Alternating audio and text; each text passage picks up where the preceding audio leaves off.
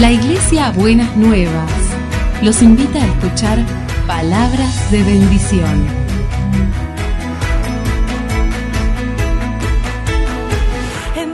Si desean asistir a nuestras reuniones, los esperamos en Avenida de Lepiane 3925, esquina Subiría, Bajo Flores, Ciudad de Buenos Aires.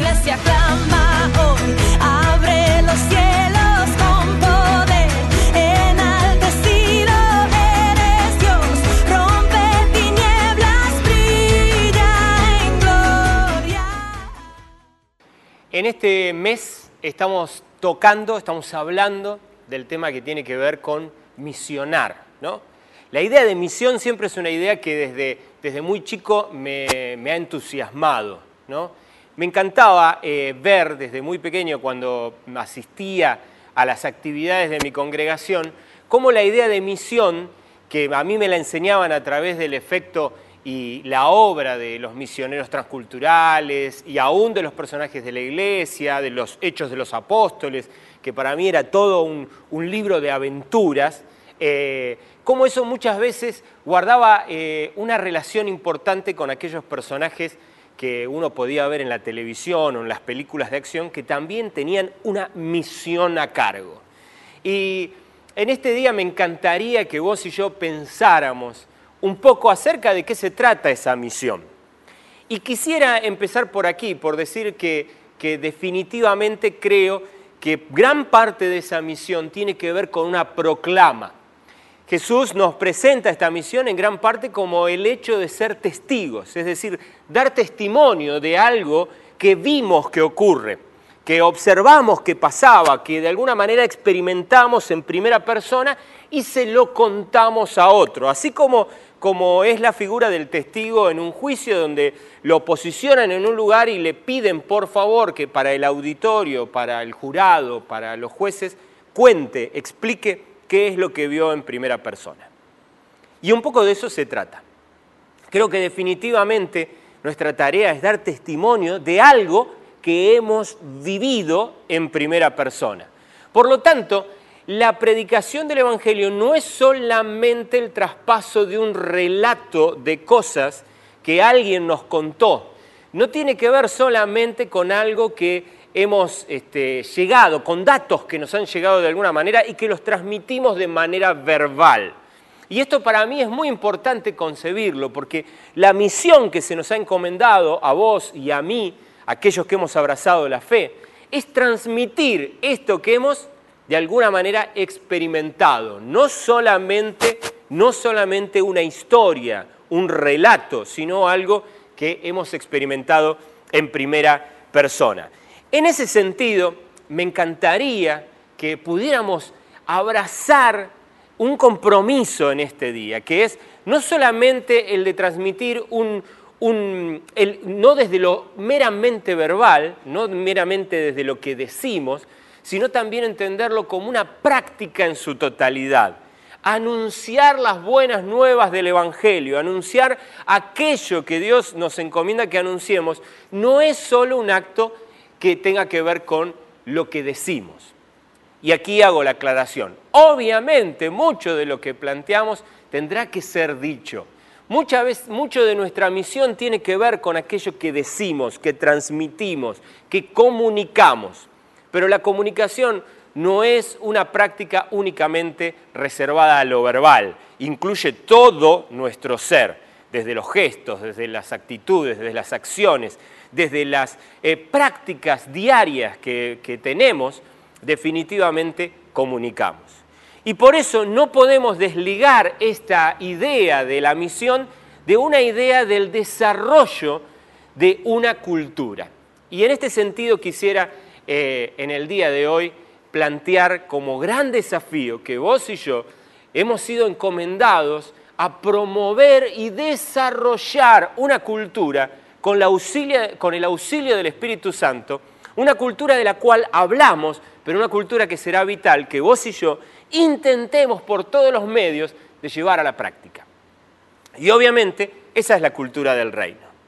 Eh, muchos autores han, han, han, dicho que esa cultura del reino tiene como, como muestra eh, o como iniciativa en Jesús, o como muestra en Jesús, aquel pasaje que es conocido como el pasaje de las bienaventuranzas. ¿no? Ahí en, en el Evangelio de Mateo, en el capítulo 5, el Señor Jesús eh, tiene un auditorio delante y va a hablar de aquellas personas que se pueden considerar dichosas. Y el pasaje plantea una transformación cultural, porque precisamente va a ir citando personas como dichosas, como bienaventuradas, como personas que realmente pueden estar alegres, felices, satisfechas con su vida, a personas que normalmente en la cultura imperante y en la cultura de hoy, me animaría a decir también, no se los suele considerar como personas que realmente tengan motivos para estar felices o dichosos con la vida. Y déjenme leerles eh, rápidamente el pasaje de las bienaventuranzas para ver esta cosa tan interesante de esta propuesta cultural de Jesús. Jesús va a decir en el versículo 3 del capítulo 5 de Mateo, bienaventurados los pobres de espíritu, porque de ellos es el reino de los cielos. Bienaventurados los que lloran, porque ellos recibirán consolación. Bienaventurados los mansos, porque ellos heredarán la tierra. Bienaventurados los que tienen hambre y sed de justicia, porque ellos serán saciados. Bienaventurados los de limpio corazón, porque ellos verán a Dios. Bienaventurados los pacificadores, porque ellos serán llamados hijos de Dios. Bienaventurados los que padecen persecución por causa de la justicia, porque de ellos es el reino de los cielos. Bienaventurados serán ustedes cuando por mi causa los insulten y persigan y mientan y digan contra ustedes toda clase de mal. Gócense y alégrense, porque en los cielos ya tienen ustedes un gran galardón pues así persiguieron a los profetas que vivieron antes de ustedes.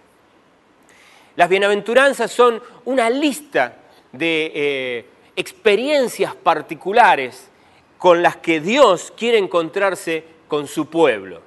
Son experiencias que definitivamente nos ayudan a conectar con una realidad distinta a la que solemos vivir en, en la manera en que este mundo y este sistema se administra. Por eso muchos hablan cuando piensan en las bienaventuranzas en una contracultura, algo realmente contra el paradigma imperante, en contra del sistema en el que vos y yo nos movemos. Y en el día de hoy a mí me encantaría que pensáramos apenas en cuatro bienaventuranzas, justamente para pensar en esta dinámica de cuál es la propuesta del mensaje de Jesucristo, que por supuesto es mucho más amplio que lo que yo puedo desarrollar hoy, pero que definitivamente creo que nos muestran algunas cosas en las que yo quiero invitarte en este día, a vos, y me quiero invitar nuevamente a mí a abrir un compromiso, a construir y a desarrollar y a promover en nuestras experiencias cotidianas principios y valores que tienen que ver con esta cultura del reino. Cuando anunciamos la verdad del Evangelio, no solamente transmitimos un discurso verbal o escrito, sino que además encarnamos una vivencia, una experiencia altísimamente poderosa que es contra este paradigma en el que vivimos, que es contra este sistema en el que nos movemos.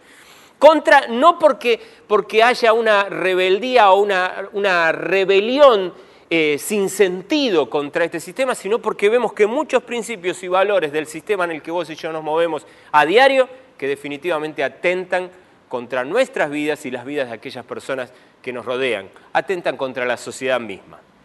Y esta es la propuesta de Jesús. Déjenme simplemente pensar en cuatro de estas bienaventuranzas eh, a partir del versículo 6. Y me encantaría que pensáramos especialmente haciendo conexión con el tiempo en que vivimos. La palabra de Dios dice en el versículo 6, dice, bienaventurados los que tienen hambre y sed de justicia, porque ellos serán saciados. Me encanta pensar en esto, yo quisiera invitarte a pensar en esto. No está diciendo bienaventurados los que tienen este, eh, hambre, apetito, porque sus derechos sean respetados. El pasaje no está hablando de uno mismo, no está hablando del propio ombligo de cada uno de nosotros, demandando justicia para nosotros. De alguna manera puedo pensar que eso está en unas bienaventuranzas más arriba, cuando Jesús dice bienaventurados los que lloran porque serán consolados. Definitivamente aquellos que no le han sido respetados sus derechos tienen promesa en el reino de los cielos de que eso será satisfecho de alguna manera. Pero cuando la palabra de Dios dice, bienaventurados los que tienen hambre y sed de justicia, no está hablando de aquellos que salen a protestar constantemente para que sus derechos sean cumplidos y que tienen una mirada puesta únicamente en sí mismos para que la justicia sea hecha sobre la adquisición y el desarrollo y la expresión plena de sus propios derechos. Creo que definitivamente no se trata solamente de cuestiones afligidas, de personas que están afligidas porque sus derechos han sido violentados o no han sido tenidos en cuenta. De alguna manera, eso ya ha sido tratado en la otra bienaventuranza. Esta es gente que tiene hambre y sed de justicia, y por decirlo de alguna manera, la mejor palabra, la mejor idea que se me viene para poder expresar esto, una justicia que tiene que ver con lo global, que tiene que ver con lo abarcativo, una justicia que es solidaria con el resto de las personas. Una justicia que no se centra solamente en nuestro propio ombligo, sino que, que, piensa y se desarrolla para fluir de manera horizontal, llegando a todos los extremos de una sociedad. Hambre y sed de esa justicia. Hambre y sed de una justicia solidaria. Hambre y sed de una justicia que es inclusiva, hambre y sed de una justicia que abarca todos los estamentos de la sociedad, todas las áreas de la sociedad, todos los sectores de la sociedad. Hambre y sed de justicia, de que el sistema en el que nos movemos se vuelva realmente justo para todos y para todas también. Esa dinámica es la dinámica en la que definitivamente creo que Jesús nos está invitando a movernos. El evangelio del reino es justicia de Dios para todos. Abrazate a esa idea con apetito, con hambre, con sed. Eh, esto no tiene que ver, y esto me parece interesante que lo pensemos porque no tiene que ver con una mecánica que se abraza a idealismos, a partidismos o, a veces como me gusta pensarlo, a posiciones que están como gremializadas. ¿Qué quiero decir con esto? Eh, esto tiene que ver con un posicionarse en la vida realmente solidario que no se centre solamente en mi propia particularidad. Eh, yo me puedo definir como cristiano, me puedo definir como, este, me puedo definir como hombre, me puedo definir como heterosexual, me puedo definir como argentino, pero el hecho de que yo ocupe todas esas condiciones no significa que voy a estar articulando en mi vida solamente por los derechos de mi propio ombligo. No puedo pararme en la vida y solamente reclamar por lo que tiene que ver con mis derechos como hombre heterosexual, cristiano, occidental, y etcétera, etcétera, etcétera, etcétera. Necesito tener una mirada que tenga un apetito de justicia que contemple al que es distinto a mí al que contemple a la persona que quizás está eh, parado o posicionado en otro lugar. No puedo vivir una justicia simplemente por el lugar que ocupo o por las características que tengo. No puedo pensar la justicia solo como empleado, no puedo pensar solo la justicia como hombre, no puedo pensar la justicia solo como mujer. Estaré ahí solamente reclamando derechos para la satisfacción de mi propio ser, de mi propia persona, y no una justicia real, auténtica, genuina, una, justicia de verdad. Eh, aquellos que sin importar ideologías, partidismos o posiciones gremiales salen a pelear por la justicia, aquellos que tienen hambre y sed de justicia más allá del lugar donde se encuentran, son personas que no solamente viven reclamando sus derechos, sino que viven apasionadamente un compromiso por sus obligaciones. Y esto para mí es muy importante porque no hay justicia si solamente me concentro en mis derechos. Y cuando digo obligaciones, esta palabra nos cae muy mal, pero la verdad es que la manera más comprometida de vivir es haciéndome cargo de lo que me toca, es haciéndome cargo de mis responsabilidades, de la parte que a mí me toca jugar. No hay manera de vivir apasionadamente el compromiso para con la vida si no me hago cargo de lo que a mí me corresponde. Si dejo de echar la culpa, si no dejo de echar la culpa afuera y abrazo responsablemente la parte que a mí me toca. Y ahí es importantísimo concebirlo esto.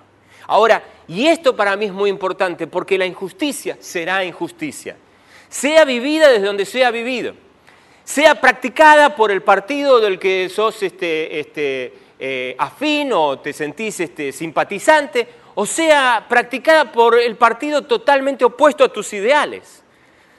Sea practicada por vos como hombre o seas practicada con vos como mujer.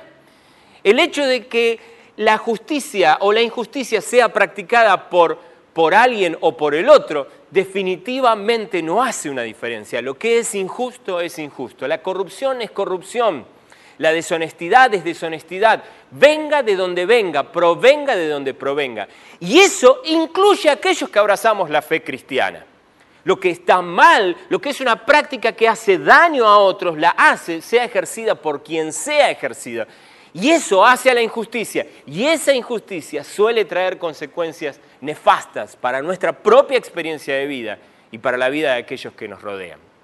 Y aquel que tiene hambre y sed de justicia nunca se parapeta en sus propias ideologías de manera descerebrada, nunca se posiciona en un lugar que tenga que ver con defender su propia quintita, su propio espacio, su propio gremio, sino que considera y piensa desde un lugar un poquito más alto, más elevado, y piensa en lo que tiene que ver con una justicia más global.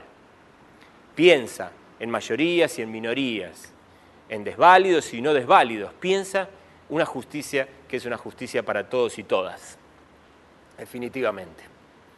Y en esa mecánica me parece vital comprender que ese es el desafío en el que Dios quiere meternos. Y ese es el mensaje que anunciamos. Vendrá próximamente un reino que se establecerá y hará justicia para todos y cada uno, para todas y cada una, para toda persona, para todo ser humano, esté posicionado en el lugar que esté posicionado. Una justicia que realmente abarca a todos. Y esta idea de justicia es una idea que nosotros definitivamente debemos abrazar. Quienes queremos anunciar el Evangelio, debemos anunciar una justicia y debemos anunciar que son dichosos aquellos que sin miramientos ideológicos, partidarios o gremialistas, de alguna manera, abrazan el deseo de que la justicia sea una experiencia real y concreta para todo el mundo, con hambre y con sed. Eh, es importantísimo no confundir justicia con venganza o con revanchismo. Tristemente en nuestro país y yo creo que en muchos lugares del mundo, muchas veces se ha confundido la justicia con la venganza o con la revancha. Y definitivamente eso no tiene nada que ver con la justicia de Dios. Y, no tiene, y digo justicia de Dios simplemente como aclaración, porque creo yo que la verdadera justicia es una justicia que proviene definitivamente de nuestro Creador. Y esa justicia nunca está centrada en la venganza o en la revancha, no en ese sentido. No, no se nos ha dado el lugar ni el espacio para que podamos vengarnos, porque somos muy malos para ejercer ese nivel de retribución para con otra persona. No tenemos lo necesario, no nos, no nos da la vida para eh, pretender hacer justicia a través de la venganza o de la revancha. Y es muy interesante darnos cuenta que el Dios en el que vos y yo creemos jamás obra su justicia a partir de lo que nosotros nos merecemos. Menos mal que no lo hace así, ¿no?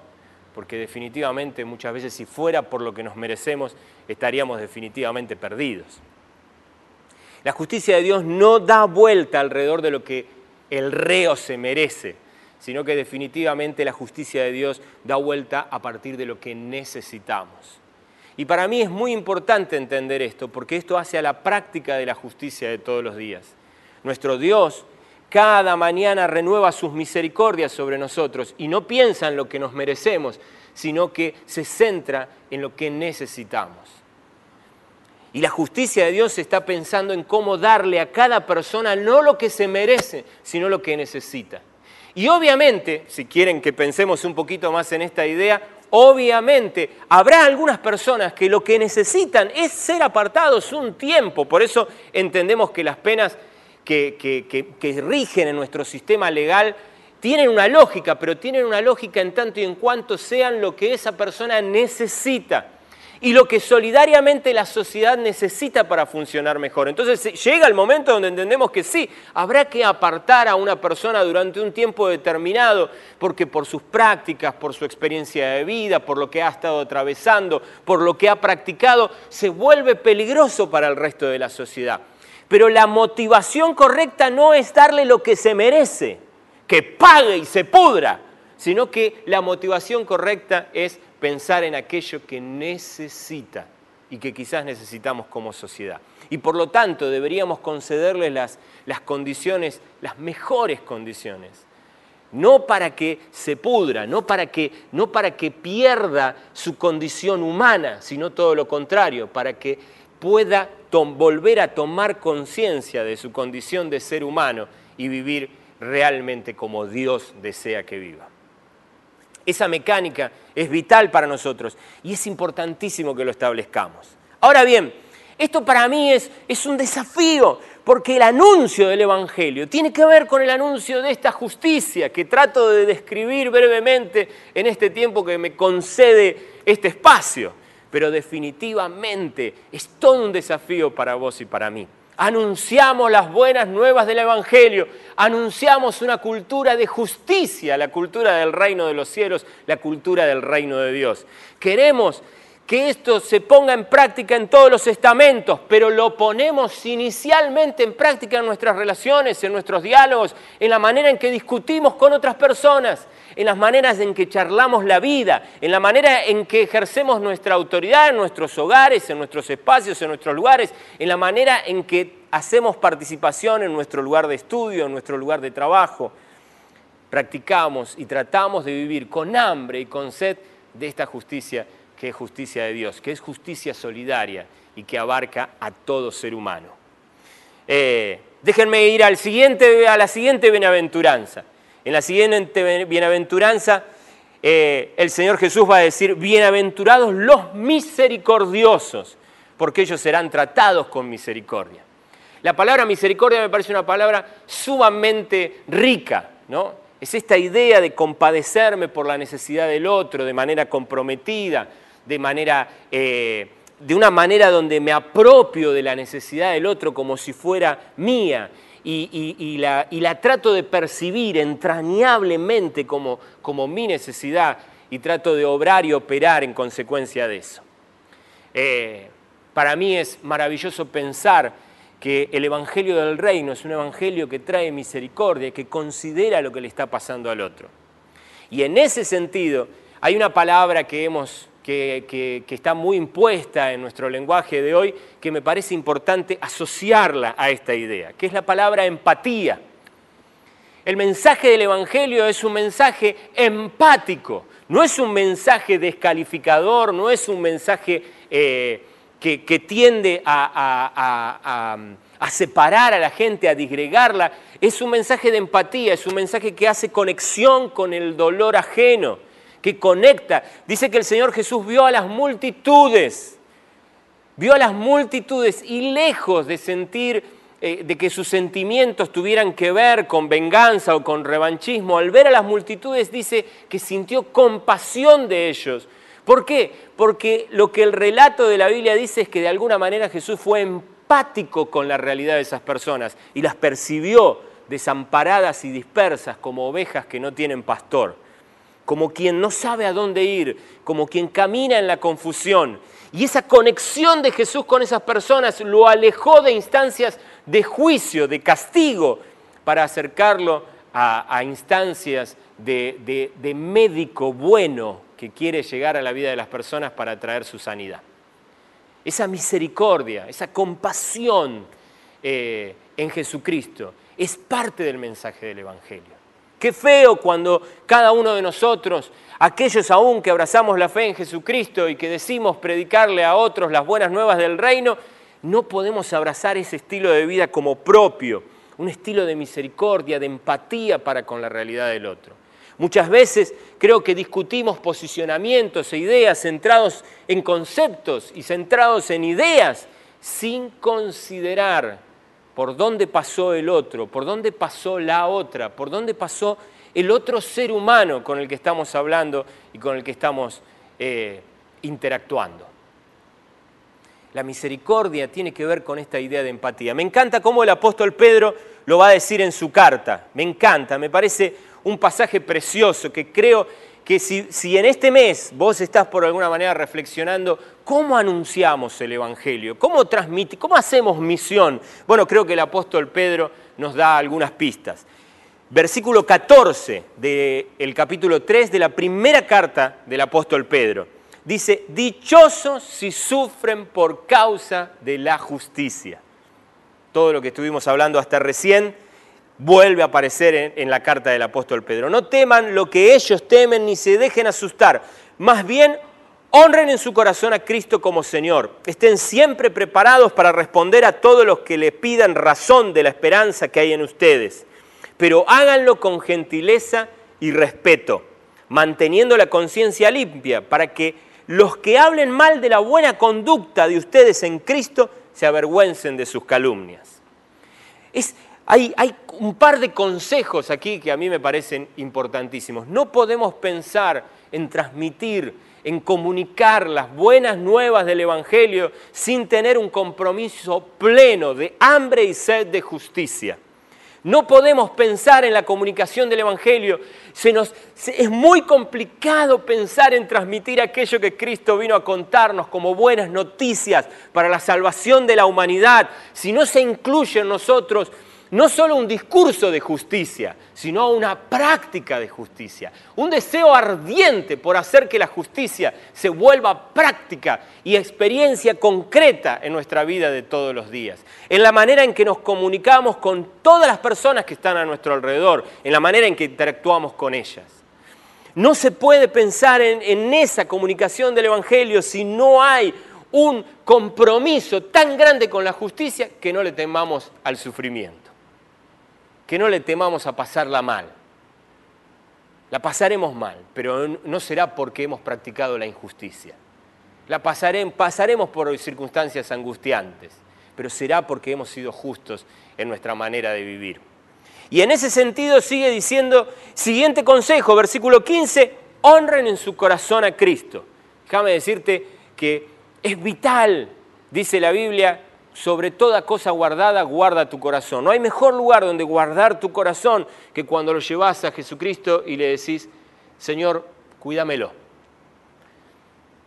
Y es importantísimo que podamos honrar a este Jesús como Señor de todas las cosas para poder compartir con los demás. Es muy difícil también compartir el mensaje del Evangelio si no hemos aprendido a honrar a Jesús en nuestro corazón como Señor. Porque el mensaje del Evangelio en boca del apóstol Pablo será, eh, si, si crees en tu corazón y confiesas con tu boca que Jesucristo es el Señor, serás salvo. Es vital que lo honremos. Y entonces dice a continuación algo que me encanta porque es un elemento totalmente práctico. Estén siempre preparados para responder todo lo que les pida, a todo el que les pida razón de la esperanza que hay en ustedes. Prepárate algo para explicar por qué vivís de la manera en que vivís. Tené ahí armadito 4, 5, 10, 15, 20 palabras, solamente que te sirvan para explicar a qué se debe tu hambre y sed de justicia. ¿A qué se debe tu deseo de honrar en tu corazón a Cristo como el Señor de todas las cosas? ¿A qué se debe que vivas de la manera en que vivís? ¿Por qué has abrazado la empatía como estilo de vida? ¿Por qué has abrazado una justicia solidaria que no solamente contempla tu propio ombligo, que no solamente contempla tu propio idealismo, que no solamente contempla tu sector de realidad, que no solamente contempla tu partido o tu gremio, sino que definitivamente se abre con una mirada atenta al que es distinto a vos? ¿Por qué elegiste vivir así? Y será un buen momento para compartir cuál es la esperanza que te motive a vivir de esa manera. ¿Cuál es la esperanza que te ha llevado a encontrarte con la experiencia maravillosa de caminar con Jesús y adoptar su estilo de vida como estilo de vida para vos? Ahí tendrás motivos de sobra y letra de sobra para hablar con los demás de las buenas noticias de un Dios que es inmensamente justo, amoroso y lleno de verdad para ayudarnos a vivir en el máximo potencial que puede vivir un ser humano. Ese desafío precioso es el que vos y yo tenemos cada vez que compartimos, no solamente eh, la persona de Jesucristo en, en el hecho del personaje histórico que caminó en esta tierra y murió en la cruz del Calvario, sino como el ser que ha transmitido a lo largo de la historia de la humanidad una justicia única y diferente a la que muchas veces los seres humanos han practicado, una justicia que se centra en lo que la gente necesita, en lo que las personas necesitan, en lo que vos y yo necesitamos. Pero termina diciendo, y esta es otra palabra que me encantaría que vos abrazaras en el día de hoy, háganlo con gentileza y respeto. Versículo 16, manteniendo la conciencia limpia para que, hablen, para que los que hablen mal de la buena conducta de ustedes en Cristo se avergüencen de sus calumnias. Si alguna vez fuiste calumniado, no te toca a vos eh, pensar en la retribución para quien te calumnia. Nos toca a nosotros practicar la justicia, vivir en justicia y hacerlo interesante, con gentileza y respeto. Son las palabras que esta versión utiliza para, para traducir lo que el apóstol Pedro estaba diciendo en esta oportunidad. Gentileza y respeto. Y déjame decirte esto, debe ser el estilo de vida de aquellos que anunciamos el mensaje del Evangelio. La palabrita que, que me surge y que quizás reemplaza estas dos este, como una palabrita cotidiana, común y que quizás hasta nuestros mismos padres han utilizado para guiarnos o educarnos, es la palabra amabilidad. ¿Te diste cuenta? Amabilidad, eh, ¿quién, ¿quién es una persona amable? Me encantaría poder definir esto como la persona que toma la decisión de, de- de sembrar prácticas alrededor suyo que hacen que definitivamente sea una persona fácil de amar. Aquella persona que vive de tal manera que obviamente es más fácil amarla que tenerle bronca, porque la manera en que vive nos invita a amarla. ¿Por qué? Porque en su práctica ha decidido derramar amor a los demás. La amabilidad debe ser parte de nuestra manera de, de conducirnos en la vida, con gentileza y con respeto. Qué pena si, si por anunciar el Evangelio abrazamos un pseudo celo acerca de la palabra de Dios y perdemos la gentileza y el respeto, perdemos la amabilidad o perdemos la empatía. Qué pena si nos hemos embanderado en un discurso eh, tan férreo y tan serio y por momentos fanático que hemos perdido la posibilidad maravillosa de mirar al otro con empatía y hacer una conexión que tenga que ver con la idea de la amabilidad, del respeto y de la gentileza. Qué pena, porque definitivamente el mensaje del Evangelio es mensaje de justicia para todos y es mensaje de misericordia y es mensaje de empatía, es mensaje de amabilidad, es mensaje de proclamar la verdad del Evangelio firme en las convicciones que uno tiene, pero siempre haciéndolo de una manera abierta para compartir lo que Dios nos ha dado. Siguiente bienaventuranza habla de la limpieza de corazón. No quisiera desarrollar mucho sobre esto, pero simplemente hacer hincapié en el desafío que vos y yo tenemos de movernos de manera íntegra. Vivimos en un mundo que está atestado de corrupción. Y muchas veces nos quejamos de la corrupción. Que la corrupción no se permee en tu vida. Cuida tus prácticas, cuida tu manera de comportarte, la manera en que hablas. Guarda tu corazón por encima de todas las cosas. La integridad no es una opción romántica. La integridad es un estilo de vida que deberíamos abrazar todos aquellos que nos hemos encontrado con Jesús. Eh, no desde un lugar de perfección, no desde un lugar de perfección, sino, pero sí desde un lugar de autenticidad.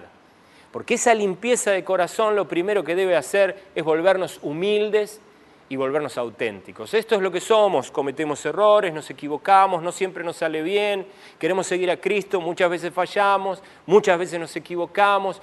Quienes son de nuestro gremio también se equivocan, quienes pertenecen a nuestros ideales también se equivocan, pero aquí estamos con el deseo de mejorar día a día, de crecer día a día nuestra integridad, de permanecer limpios de corazón. No limpios de corazón de una manera este, eh, aséptica, ¿no?